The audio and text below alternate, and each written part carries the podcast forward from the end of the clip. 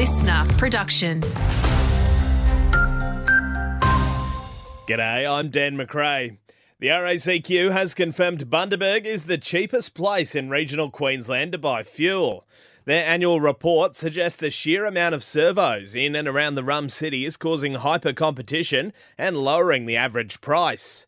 Economist Dr. Ian Jeffries says in general the petroleum companies haven't been slapping huge margins on top of the wholesale price over the last 12 months. We were concerned that they would use the increase in the oil price and the increase in the wholesale price to further boost their profits. But it does appear that at least in 2023 they were reasonably restrained. The cheapest for a litre of 91 unleaded in Bundy is $1.67.5 and there are a few places selling it for that. The Liberty out at the airport for one and Caltex on Walker Street is another. To other news now, and the Paradise Dam is safe. Sunwater has confirmed they aren't concerned about the structural integrity of the dam's wall, even if the Wide Bay cops a huge amount of rain in the aftermath of a cyclone up north. They say any failure would be a 1 in 5,000 year event.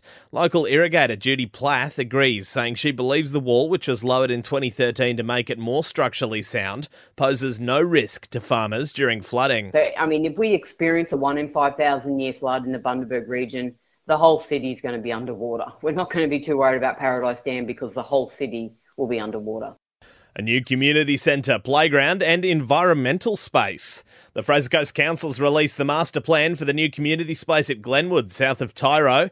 Endorsed at today's ordinary meeting, Council included the playground in the final plan after some passionate community feedback. And finally, it's another baking hot day today with most of the state still battling a heat wave. In Maryborough, temperatures are going to get up to 32 degrees this afternoon, 33 in Bundy. Taking a look at the forecast as well, it doesn't look like we're in for any relief until sometime next week.